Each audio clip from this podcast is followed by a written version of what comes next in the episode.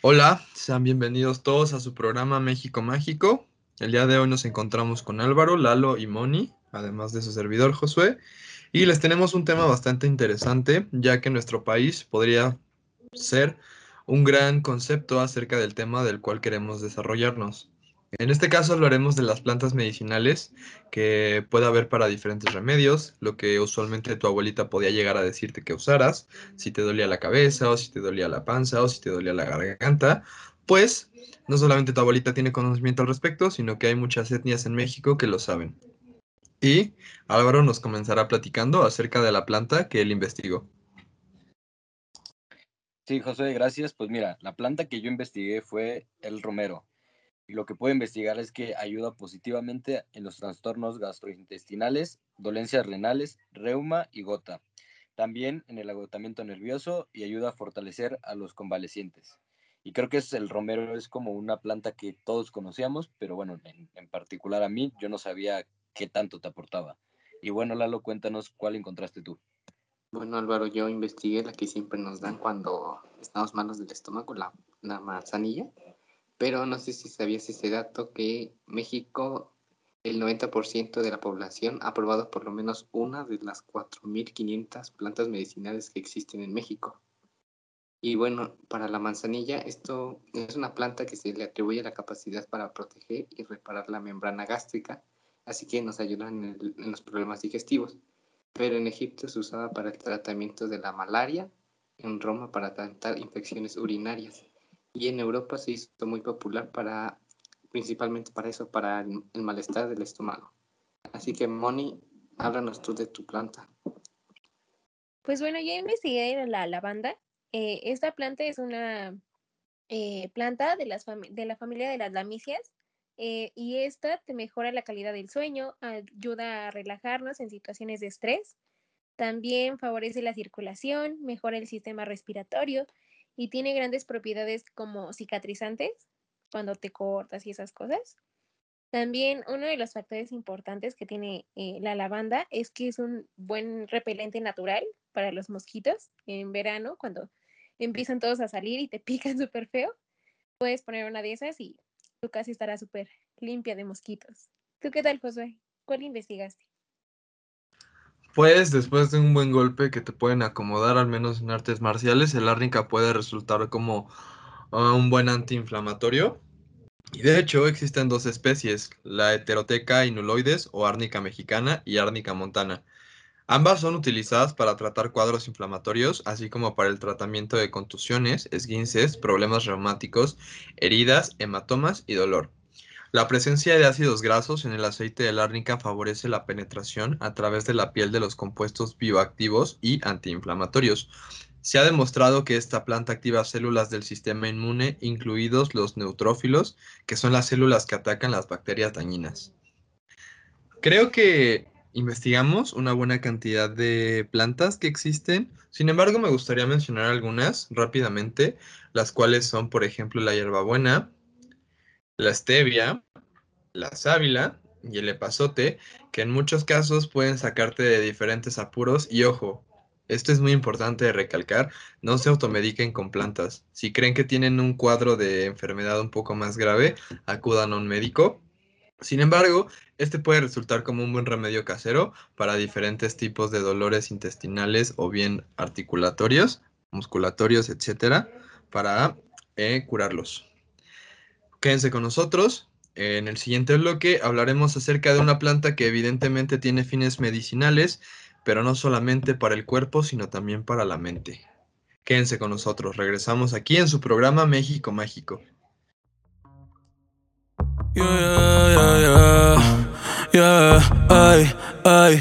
Disfruto el poder aunque no sea conmigo. No Ay, tengo que conformarme con ser solo tu amigo. Siempre pensando en tu nombre, vivo distraído. Volví, me enamoré y resulta que es prohibido. Más adelante vive gente, pero no me he movido. Sigo estancado, siempre soñando contigo. El de me explotado, pero las debo en leído. Siempre tienen tu nombre y apellido. Viviendo con mil preguntas pregunta, el lápiz sin punta. De todo lo que escribo, más tú tienes la culpa. Llevo un año pagando la misma multa. Tú eres ese mal que no sé por qué me gusta. El no poder olvidarte me frustra. Te lo juro que me frustra. Pero si me llamas, te llego volando.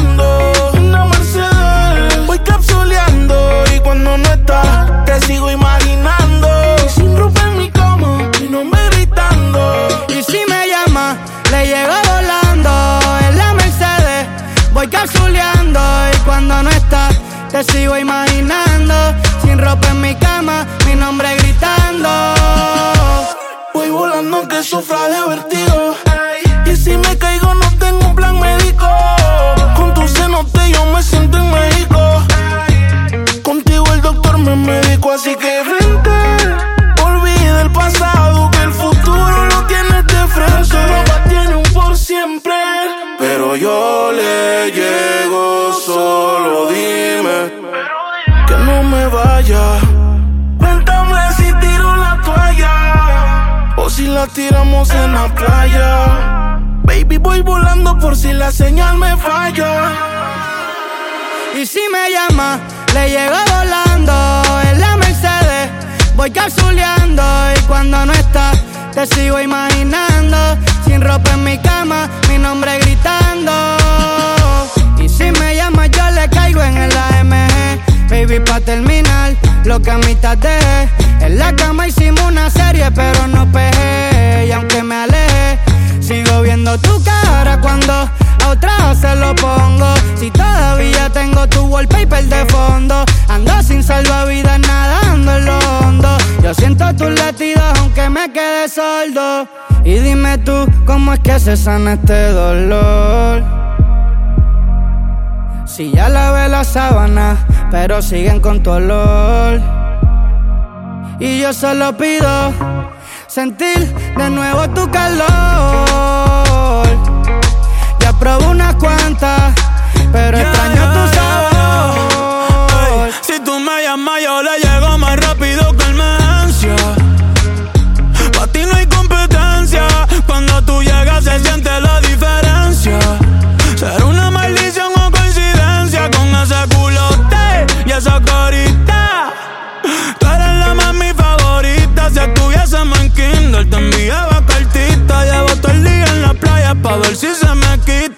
estrellas te ven y piden un deseo. Baby, tú tienes algo que yo solo veo. Ya no quiero más premios, no quiero más trofeos. Yo lo único que pido es mañana verte de nuevo. Ey. Aunque sea con él, el cielo en el infierno nadie va a entender. Huyendo a lo que siento me cansa de correr. En mis ojos se nota, no lo puedo.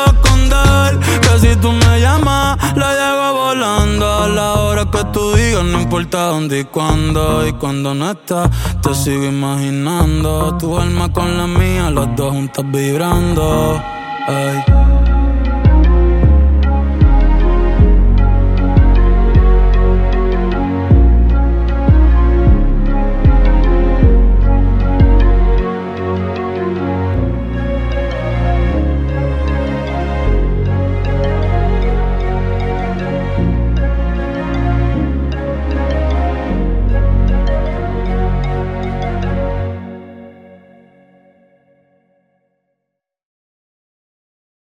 Hola, estamos de regreso y como les prometimos, vamos a hablar acerca de una planta que conlleva demasiados estigmas, al menos en la sociedad actual.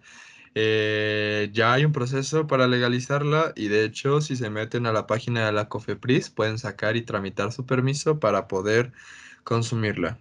Sin más ni más, estamos hablando acerca de la marihuana, una planta que a través del tiempo se creía que, que creció en México, pero en realidad viene de Asia y llegó a México a través de las fibras que a- de las fibras de las cuerdas que envolvían los cargamentos de Cristóbal Colón y Hernán Cortés cuando llegaron a México. Álvaro, ¿qué nos tienes acerca de esta planta? Pues mira, José, yo lo que investigué fue como el proceso, si se puede decir de alguna manera, de, de cómo es cuando fumas marihuana. Y bueno, cuando, cuando lo haces, se absorbe fácilmente por los pulmones y con eso llega muy rápido al cerebro y en pocos minutos empieza como a manifestarse los efectos que pueden durar entre dos y tres horas más o menos. Y tú, Lalo, cuéntanos qué encontraste. Bueno, Álvaro, yo elegí, yo elegí, bueno, encontré el tema de cómo se cultiva. Este, son cultivos de interior, o sea, que se desarrollan en lugares cerrados en, y en ambientes controlados, donde se eligen los parámetros de aire, luz, suelo y temperatura. Por lo general, se realizan en lugares de características climatológicas, con mucha humedad, vientos y así. Y, y el cuarto está realizado para pasar 18 horas con luz y 6 horas de oscuridad. Y se comienzan desde, desde semillas. Y al poder elegir estas condiciones de cultivo, se tiene mayor seguridad de calidad y cantidad del producto al final. Y bueno, Moni, dinos lo que investigaste acerca de la marihuana. Pues mira, así como ustedes ya lo dijeron, este, yo investigué lo de qué es la, la marihuana o la cannabis, y de hecho la cannabis se le dice cannabis sativa. Esta es una planta que de hecho puede medir unos 6 metros de altura en las condiciones más favorables. Es un vegetal dioico, o sea, quiere decir que son plantas macho y hembra. Y estas surgen por separado. También em, eh, en ambientes húmedos segregan como una resina que es como pegajosa al tacto y esta sirve para em, como mecanismo de defensa en la humedad que hay en el ambiente.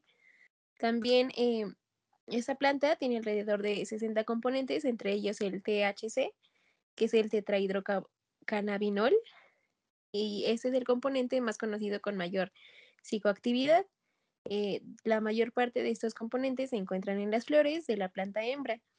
Eh, las hojas y los tallos presentan menos cantidad. También eh, podemos clasificarlas en derivados del cannabis en tres grupos, que es la marihuana, el hachís y el aceite de hachís. De hecho, su forma de consumo es fumada o inhalada o oral o ingerida. ¿Y tú qué tal, Josué? Pues justamente complementando lo que tú decías, a día de hoy eh, se saben más de ocho tipos de marihuana. Sin embargo, nosotros nos queremos enfocar en los que son más generales, las cuales son la sativa. La sativa usualmente suele como ponerte para arriba, eh, querer enfiestar o simplemente estar como un poco más activo, pero sintiendo los efectos de la planta. Este tipo de planta, la sativa, se suele cultivar más en lugares cálidos como son la playa o cosas por el estilo. Entonces, si ves que alguien está fumando marihuana en la playa, puedes usualmente verlo un poco más activo que, por ejemplo, la índica, que la índica te hace sentir en un estado de relajación totalmente puro.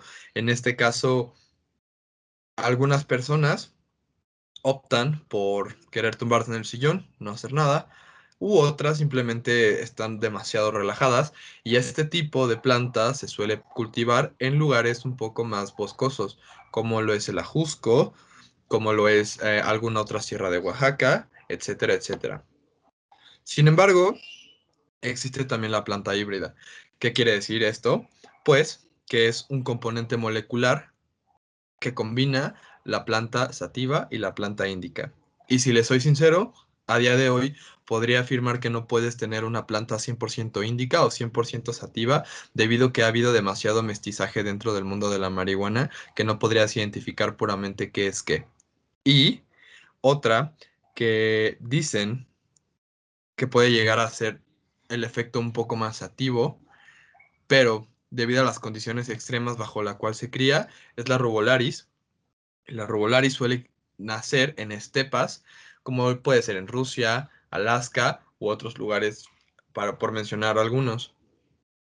Además, em, hay una parte muy importante que tenemos que remarcar de la marihuana y es el efecto del monchis, el hecho de que quieres comer demasiado, de que tienes mucha hambre, de que las cosas te saben de una manera impresionante. Y también dividir justamente, como decía Moni, el THC del CBD. El THC entra en tu cerebro y eso es lo que de cierta forma podríamos decir que te pone tonto, y el CBD es la parte bajo la cual demasiados médicos en este momento están tratando a diferentes pacientes porque relaja los receptores del cerebro y al mismo tiempo ayuda a que sean como más fluyentes.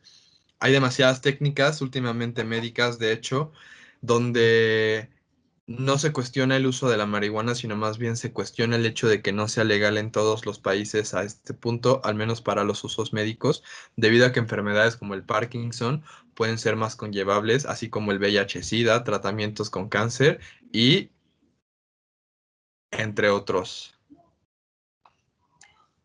En fin, eso es todo lo que queríamos decir acerca de la planta. Agradecemos mucho que hayan estado con nosotros y les recordamos, si la van a consumir, que sea de la vía legal. Si no, pues ya sabrán ustedes, pero siempre y cuando tengan la mayor responsabilidad al respecto. Agradecemos que hayan estado aquí. Muchas gracias por seguir con nosotros en México México, su programa, y nos vemos en la siguiente emisión. Muchas gracias por estar con nosotros.